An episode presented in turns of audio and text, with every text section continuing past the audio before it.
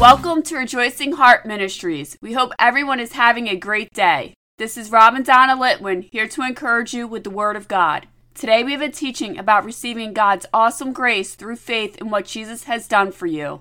Our reading is from the letter of Paul to the Ephesians, chapter 2, verses 5 through 9. Even when we were dead in sins, has quickened us together with Christ. By grace you are saved, and has raised us up together and made us sit together in heavenly places in Christ Jesus, that in the ages to come he might show the exceeding riches of his grace and his kindness towards us through Christ Jesus. For by grace are you saved through faith, and that not of yourselves, it is the gift of God, not of works, lest any man should boast. Today's teaching is called Grace Through Jesus. In this reading, the Apostle Paul states that even when we were dead in sins, God saved us through his awesome grace. Paul goes on to say that he raised us up together and made us sit with Jesus in heavenly places so he can show us his grace and kindness through what Jesus has done for us, not by any works of our own. Then in Ephesians chapter 2 verse 8, Paul amplifies this fact so clearly that it is impossible to misunderstand. It says that by grace are you saved through faith, and that not of yourselves, but it is a gift of God. This clearly says that you are saved through God's awesome grace and not by your own works.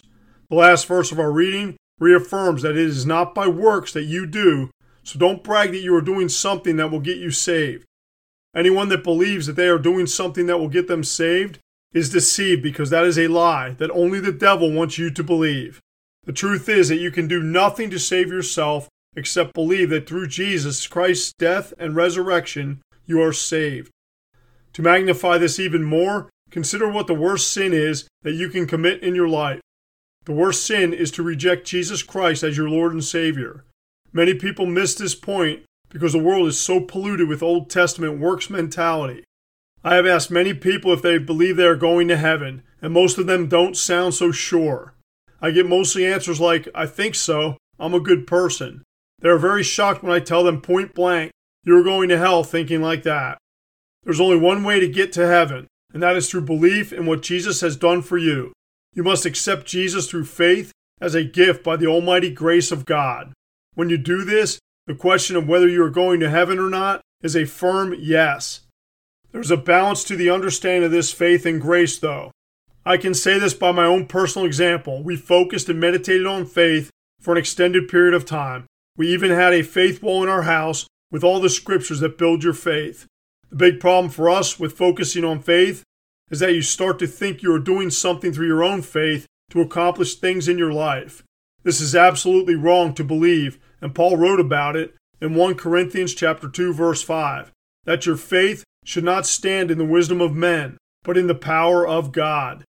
First of all, you need to understand that all the faith you need for anything has already been deposited inside you through the Holy Spirit when you accept Jesus as your personal Lord and Savior.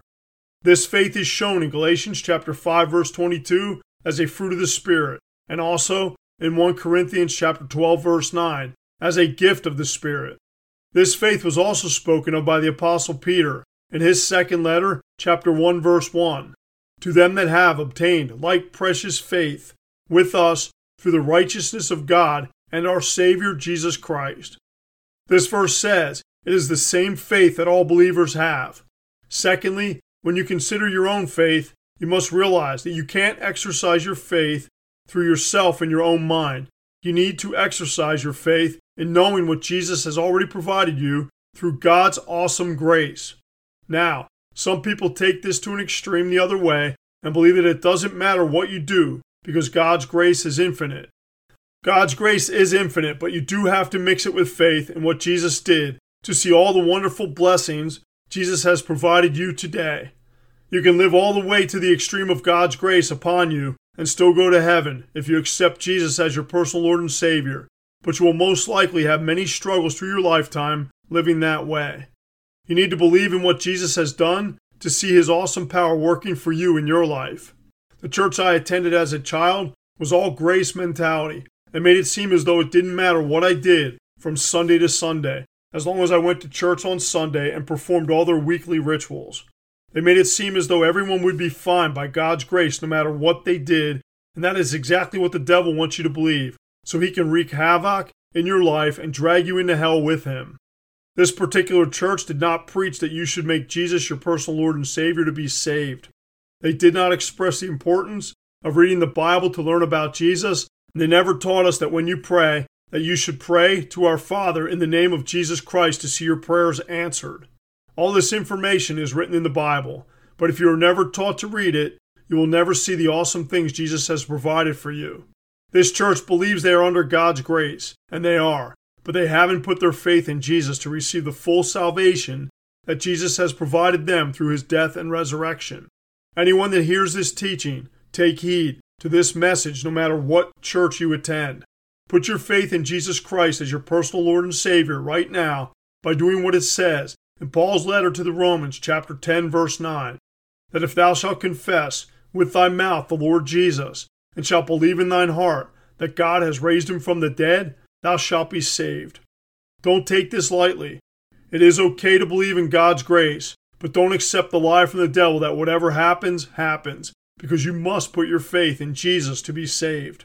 Being saved through your faith in Jesus will be the difference between you spending your eternity in heaven with your Heavenly Father or being in hell forever.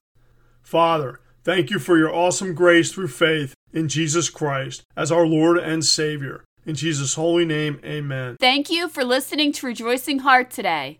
If this teaching has blessed you, please consider becoming a monthly partner to help us increase the ways we are proclaiming the Word of God.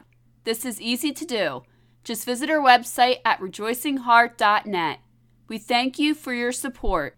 We leave you with more encouragement from the apostle Paul from Philippians chapter 4 verse 4. Rejoice in the Lord always, and again I say rejoice.